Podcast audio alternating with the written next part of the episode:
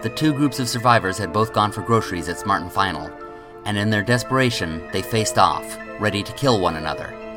Then the phone rang, interrupting their bloodlust. This is the story of our players in Outbreak Undead, part of RPG Storytime.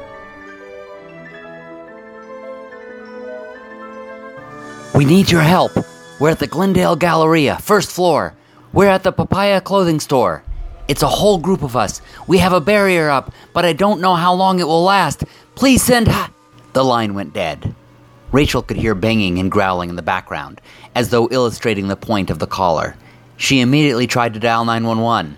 The cell phones were all out, so she was surprised the landlines worked. No one answered at 911, nor could she call long distance as the grocery store phone was locked out from being able to do that. Who was that? One of the strangers in the store asked. Rachel looked at them. Everyone put their weapons down and were now united in their curiosity. The would be attackers were simply people who had lived nearby that had partied hard the night of the zombie apocalypse. They had passed out and had gone to Smart and Final for some munchies. Having learned what had happened, they had cleared the area and they were going about clearing the place for survival needs. Their names were Jessica Drew, Mason, Leo, Brett, and Seth Rogen. They didn't have anywhere that was particularly clear of zombies, so they decided to team up with the people they had nearly murdered to see if together they could figure out how to survive. So Jamie hotwired a couple more cars, they loaded them up, and away they went, leaving the parking lot behind filling up with zombies. As they passed the graveyard again, they noticed a few more holes in the ground. Oh shoot! I just realized I forgot the frozen yogurt. Seth Rogen handed a fresh joint instead, which made up pretty well for the frozen yogurt. Almost. When they got to the campsite, they unloaded the supplies quickly and placed them in one of the cabins they weren't sleeping in. They had decided along the way that they were going to try to rescue the people at Glendale Galleria. And to do this, they would have to move quickly. They told Tommy the plan, and he said he'd like to go with them. Nasiba was feeling better and could guard the camp with one of the new people, so they left Seth Rogen with her since he could share some of the weed with her to help Nasiba feel better. For that matter, Mason also remained behind to make sure they didn't get too high to be able to defend themselves if something should come along. The rest of them piled into two cars and hurried into Glendale, approaching it from the back, going into the parking garage and stopping near the back entrance. Jessica Drew knew that this was where the Papaya clothing store was. They assessed everything they had. Rachel, Jamie, Jeff, and Tommy had gotten fairly good with the samurai swords, so they had those. They gave the pistol to Brett, who was a trained soldier. Jessica Drew had a bow with arrows, and Leo had a knife. Leo also had a few walkie talkies, so they could split into two groups if they wanted. Thus equipped, the group began toward the door. Papaya would be just inside this entrance. They could get in, rescue the people, then get out. But they didn't get far before they found a horde of zombies crowded around the entrance. They could fight them, but doing so would draw other zombies from across the street. They would rather start fighting them once they were inside. Jamie came up with a plan. Okay, Jeff, I've seen how you drive crazy. You're gonna drive by that crowd, you're gonna honk and yell all that, and you're gonna drag their asses away from the mall. You get them and others a long ways away, and then come back and pick us up. Got it? Jeff said he understood, and he got the car. He pulled up in front of the crowd and honked. Any of you mindless freaks want a lift? He asked, and he pulled forward, just fast enough to stay in front of them, and not fast enough to pull away. The crowd followed him, as per Jamie's plan, and others from across the street also came over. Jeff had to run a couple of them over to get past, but he slipped onto the street and drove away. That's when the others hurried across, slipping through the door as quietly as they could. There were a couple scattered zombies, but the majority of them were crowded around a wall further in, their roaring growls filling the entire building. This would be where the survivors who called them were. There were enough zombies that the survivors didn't think they could get them all on, so they needed another plan.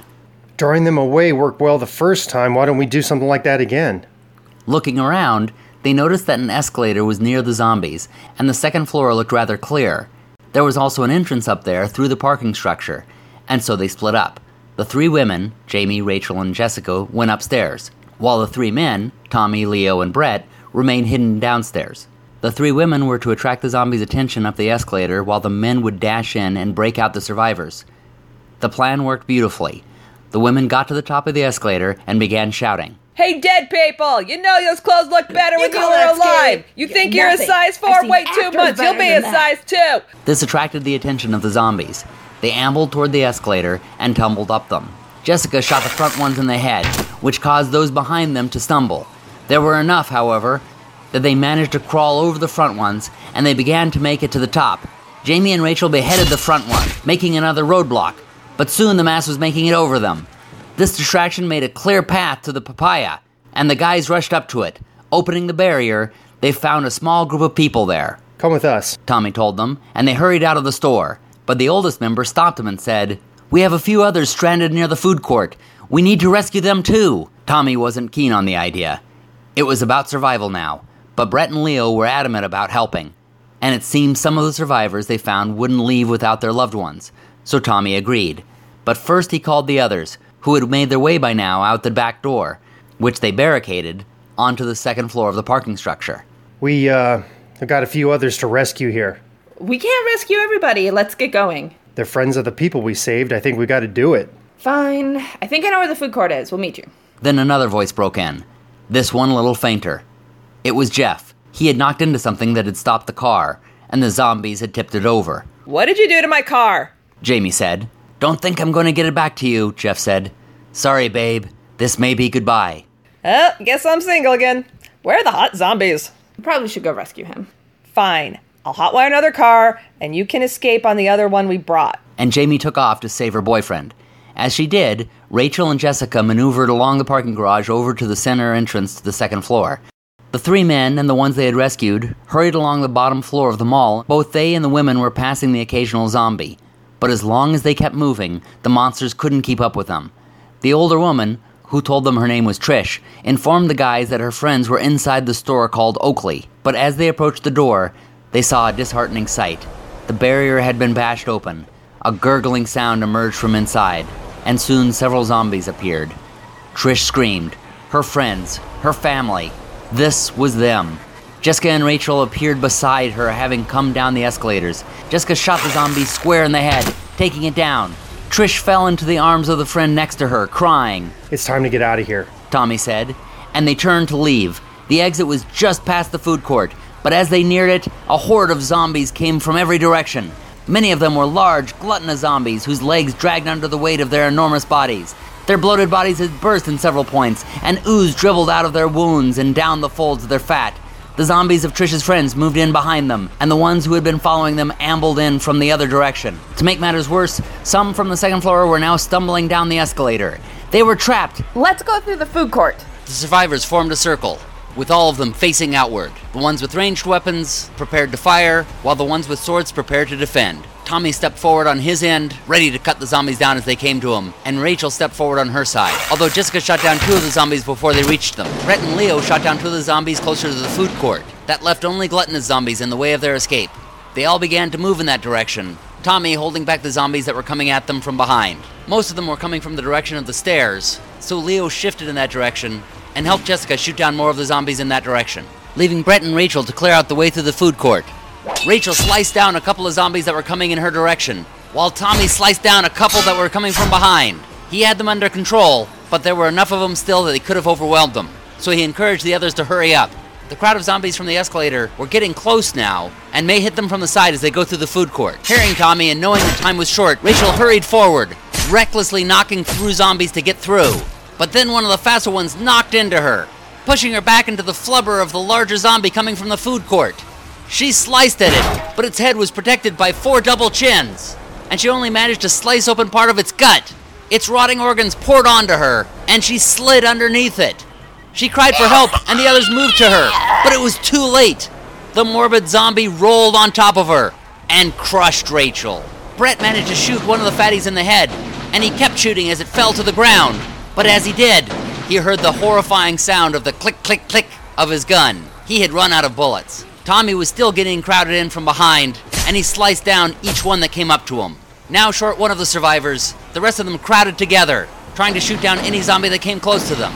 They made one more push for the food court, but then they spotted a horrifying sight. Out of the pores and folds of skin of the obese zombie that Brett had shot up came a swarm of rotting rats and cockroaches. As if cued by this, more undead rats emerged from the folds of one of the other fatties, scurrying across the floor at Brett. He winced backward, but not fast enough. The swarm swept over him like a tsunami, covering his entire body, and devouring him as he screamed in pain.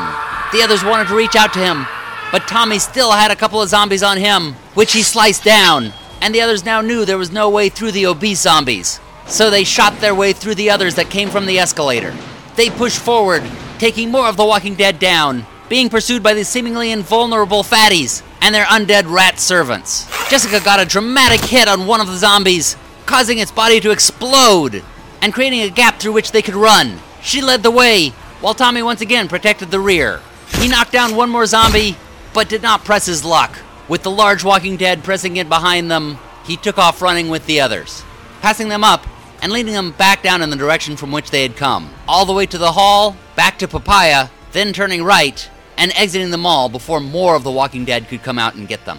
They hurried across the street into the parking garage, jumping into the car and starting it. Tommy took in a breath, the reality of what had just happened sinking in. The three friends with whom he had started this Rachel, Jeff, and Jamie were all gone, the latter of which having died right in front of him. Leo and Jessica, too, were shocked by the death of their friend. It was all so terrifying, so horrible. It seemed like a dream. But more of the Walking Dead were beginning to crowd in on them, so it was time to go. He put it in drive and rushed back towards the camp. There, the cats became furiously restless.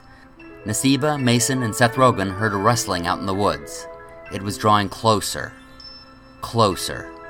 A familiar, terrifying sound. Join us next week to see what happens with the characters. If you'd like to see a visualization of this episode, check out our YouTube channel. The link is in the description. If you'd like to see other things written by the author of this show, you can also find that in the description. Happy gaming, everybody!